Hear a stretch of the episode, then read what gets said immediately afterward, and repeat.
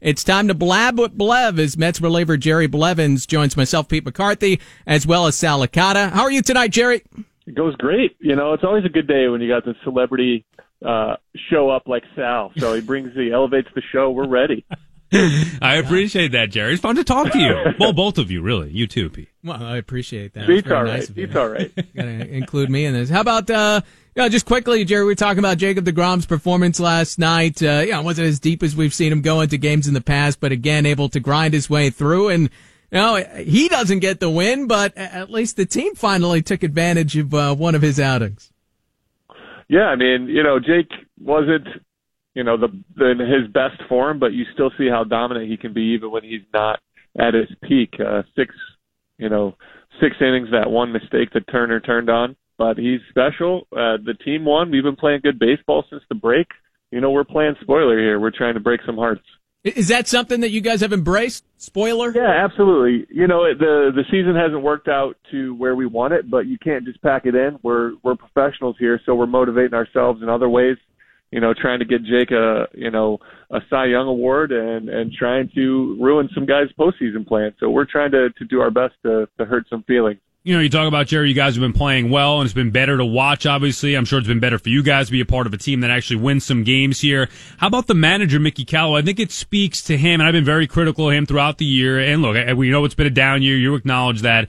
But the fact that you guys haven't just thrown in the towel and, you know, given up and continued to lose this year, you kind of turned it around a little bit, playing competitive baseball. You think Mickey Callaway's starting to feel a little bit better here about this team in the second half? Yeah, I mean, I think so. Um, we we haven't had a, a meeting to to figure out how its feelings are going. I don't see that happening anytime soon.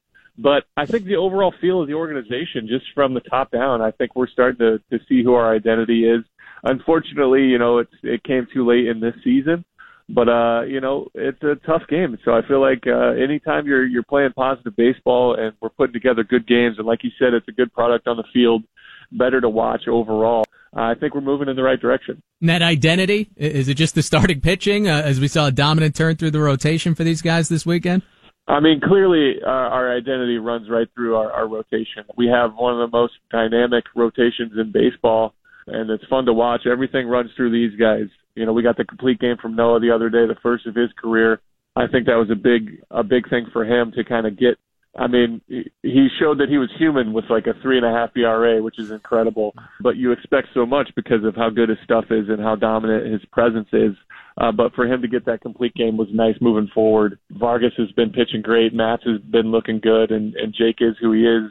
And Wheeler's been outstanding for you know the last probably two thirds of the season. So it's it's been fun. Like you said, our identity is a rotation, and and they've been shining. We're blabbing with Blev right now, Mets reliever Jerry Blevins. And uh, for you personally here, Jerry, I know I've asked you about trades at, at, the various deadlines here, and, and you seem to you know shake off all the rumors that might be out there. But was it at all surprising to you, considering how well you've pitched over the last two months, that uh, you did not get moved prior to September 1st? I don't know. I haven't really thought about it to be honest. I think that'll be uh, an off-season kind of thing. I'll let you know. I'll let things go. I mean, I feel like I've been pitching my my butt off uh, ever since you know the second half started, and I feel like I can help any team I'm on. So you know that's always my mindset. But I'm just still happy to be a Met. This has been great. I love New York. You know, uh, I'm excited to watch this team kind of develop, uh, and we'll go from there. So I'm just happy to be part of this team and just to be you know be in the big leagues and still pitching. Is there any, Jerry, when you look at the standings, if you guys still do that, is there any disappointment knowing that you miss an opportunity? I mean, most, most people thought that it would be you guys and the Nats this year. Clearly the Nats had a down year. I know you guys did too, but you see that the powerhouse like the Nats have a down year. You expect to maybe take advantage of that and instead you get the Braves and the Phils up there. Any added disappointment knowing that maybe you missed an opportunity? What, what could have been with all the talent you guys have? Uh, absolutely. You know, we're we're disappointed too uh, as an overall, you know, approach to the season. I mean, we've dealt with, you know, it feels like a a common theme for us, but we've dealt with so many injuries and so many, you know, little things that set us back, and we just played poor baseball. And unfortunately, uh, we dug ourselves too big of a hole. But you know, you can't dwell. You got to move forward. You, we still have to, you know, show up and try to win every ball game. And I think it shows our true character on how we've gone about the, our business this second half um, you know, I've been on teams where you see a lot of the veteran guys kind of pack it in and, and play for themselves, but this is still fun to show up to the ballpark. Uh, that's rare in a September, you know, September baseball with a team that has a losing record to show up and still have fun as a unit and still enjoy being around each other and really trying to win every ball game. Bring that juice and uh, play some spoiler, and you guys will certainly have the opportunity to do that for the remainder of the month of September here. Uh, I know something else that brings juice into major league clubhouses around this time of year is fantasy football. Uh, a lot of guys are, are fiends about it. It seems every team has some kind of fantasy football league. Do you guys have one? Are you into that, Jerry?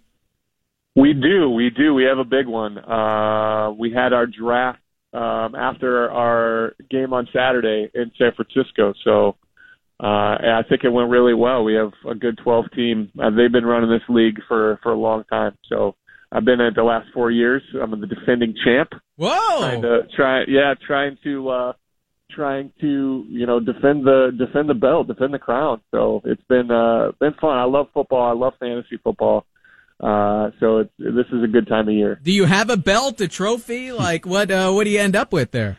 Oh, I have a, a, a shiny uh, ego that I could walk around and bruise people with by telling them how much they lost last year. That's more than enough. So it's uh, we don't have a normal belt. Yeah, we don't have a normal belt. You know, you never you never know where guys are going to end up and and where the belt goes but uh, bragging rights carry more weight than than you know. You just, just you just bring that cape back from uh, what was it a couple years ago? You guys walking around with that cape after the uh, you know the player of the game. Uh, how does the teaming work, Jerry? You get twelve teams. Is it each individual? Do you guys pair up at all? I mean, you're leaving a bunch of guys out if you only have twelve team league, right? Yeah, so we we you let you you know the veteran guys get a choice. You know, I I fly solo. I like to make the the GM decisions on my own. Um, but there's a lot of guys that pair up. Um, you know, you have two, three guy teams. There's usually one or two, um, but it's about 50-50. Uh, you have guys that, that run the, the solo, and then there's there's multiples on each team. Who do you take the most pleasure in beating? Oh my gosh, I I take pleasure in beating everyone. That's the truth. Come on, there's got to be one uh, guy who's talking all year, and you can't wait to wake up Tuesday and see that you smoked them. No, I, I love our commissioner that's been in the league. The league has a little bit of like weird. There's a couple of little scoring, you know, uniqueness about the league. Some some transaction limits that vary. They benefit, uh, favor the people that have been in it long enough because there's a little bit of tweaks on how you run the team. So anytime I beat them, uh, I'm a big fan. I won't tell you who they are, but uh, the the commissioners of the league have been on the team for a while. We'll just put it that way. Isn't David Wright? Yeah, I was going to say, isn't Wright a big guy? He's known for that. Big Giants fan, right? Yeah, you. I mean, it could be him. I'm not going to say it's not him, but it does feel good when you beat you know, when you, when you beat somebody that's been around for a while. Mm. Talk with Jerry Blevins. Uh, look, fantasy football is great. I get it, but forget about that for now, Jerry. I've been dying for a week now, or less than that, whenever the album came out. I've been dying to talk about this Eminem album with somebody. Pete tells me you're a big Eminem fan as well. I love this album, Kamikaze, that just came out. Um, two questions. One, what do you think of the album? Two, are you into the beef now with Eminem and Machine Gun Kelly? Uh, a couple of things. I love the album as well. Uh, it's nice to see, you know, Eminem come out. It sounds like vintage Eminem, and you just don't hear people on the mic rhyme like he does. Nobody has that sound that, you know, you almost have to go in and listen to the songs a few times and then like look at the lyrics because it's so complicated and it sounds so good at the same time that you almost have to do a combo if you to truly appreciate it. Uh, I think it's great. Um, the I, I listened to the song "Fall" off that album so many times in a row uh, that it's incredible. I just love the sound of it. Uh, as far as Machine Gun Kelly, I'm not sure. You could, you're going to have to to clue me in on this beef. I'm a new oh, father. Oh boy, so Jerry. I don't have a whole lot of time besides to just appreciate you know, the album for what it is. Well, Eminem, obviously, like you said, it's vintage Eminem. He's angry. He destroys everybody who's ever critiqued him in the last several years for all the stuff he put out. Machine Gun Kelly had a tweet many years ago talking about Eminem's daughter and how attractive she was, to put it cleanly. And Eminem ripped him in, I forget the name of the song on the album. I think it's song eight or something like that. But anyway, he gotcha. ripped, he ripped him in a song and then Machine Gun Kelly came back with a, with a diss rap that everybody's talking about now. So everybody's now anxiously awaiting if Eminem responds. So I'm caught up Ooh, in that. I'll have to yeah. I'll have to listen to MGK's little response there. So that's good. Yeah. I like him too. He's not bad, but nobody nobody tops Eminem. I guess that's uh what the what the hip hop world calls an old head. but uh, you know, I you know, I grew up. That's my you know junior high, high school, college years is is full full of Eminem albums. So I love it so much. Thank you for bringing your star to the show, Sal. Yeah, well, no problem. By the way, the song And is this this conversation just elevated. the song is not alike. It's on uh, the Kamikaze album, not alike, track eight. There, if you want to listen to that, and Eminem rips on Okay, uh, Machine Gun. I'll do it. I was listening to it on the bus ride on the way to the field today, so I'll have to to, to cue that track up. If you're making a diss track, Jerry, who who are you dissing? Who are you going after? Is it Wright? Uh, I'm Is commissioner? uh, the commish? No, no, I have too much respect for the captain to diss him publicly. I do it. We'll do it in private, face to face. How about how about a Chase Utley one? I mean, give it. You don't have to be a teammate. A Chase Utley? That would make the the Mets fans happy. No, I think uh, I might go after. You know, uh, I don't know. I think Frazier would be fun to to get into a rap battle with because he's really clever, uh, and he he's he's unbelievable. Like on the microphone, you know, as a team, you know, you kind of have a, a veteran take the control of the microphone, kind of get the guys going.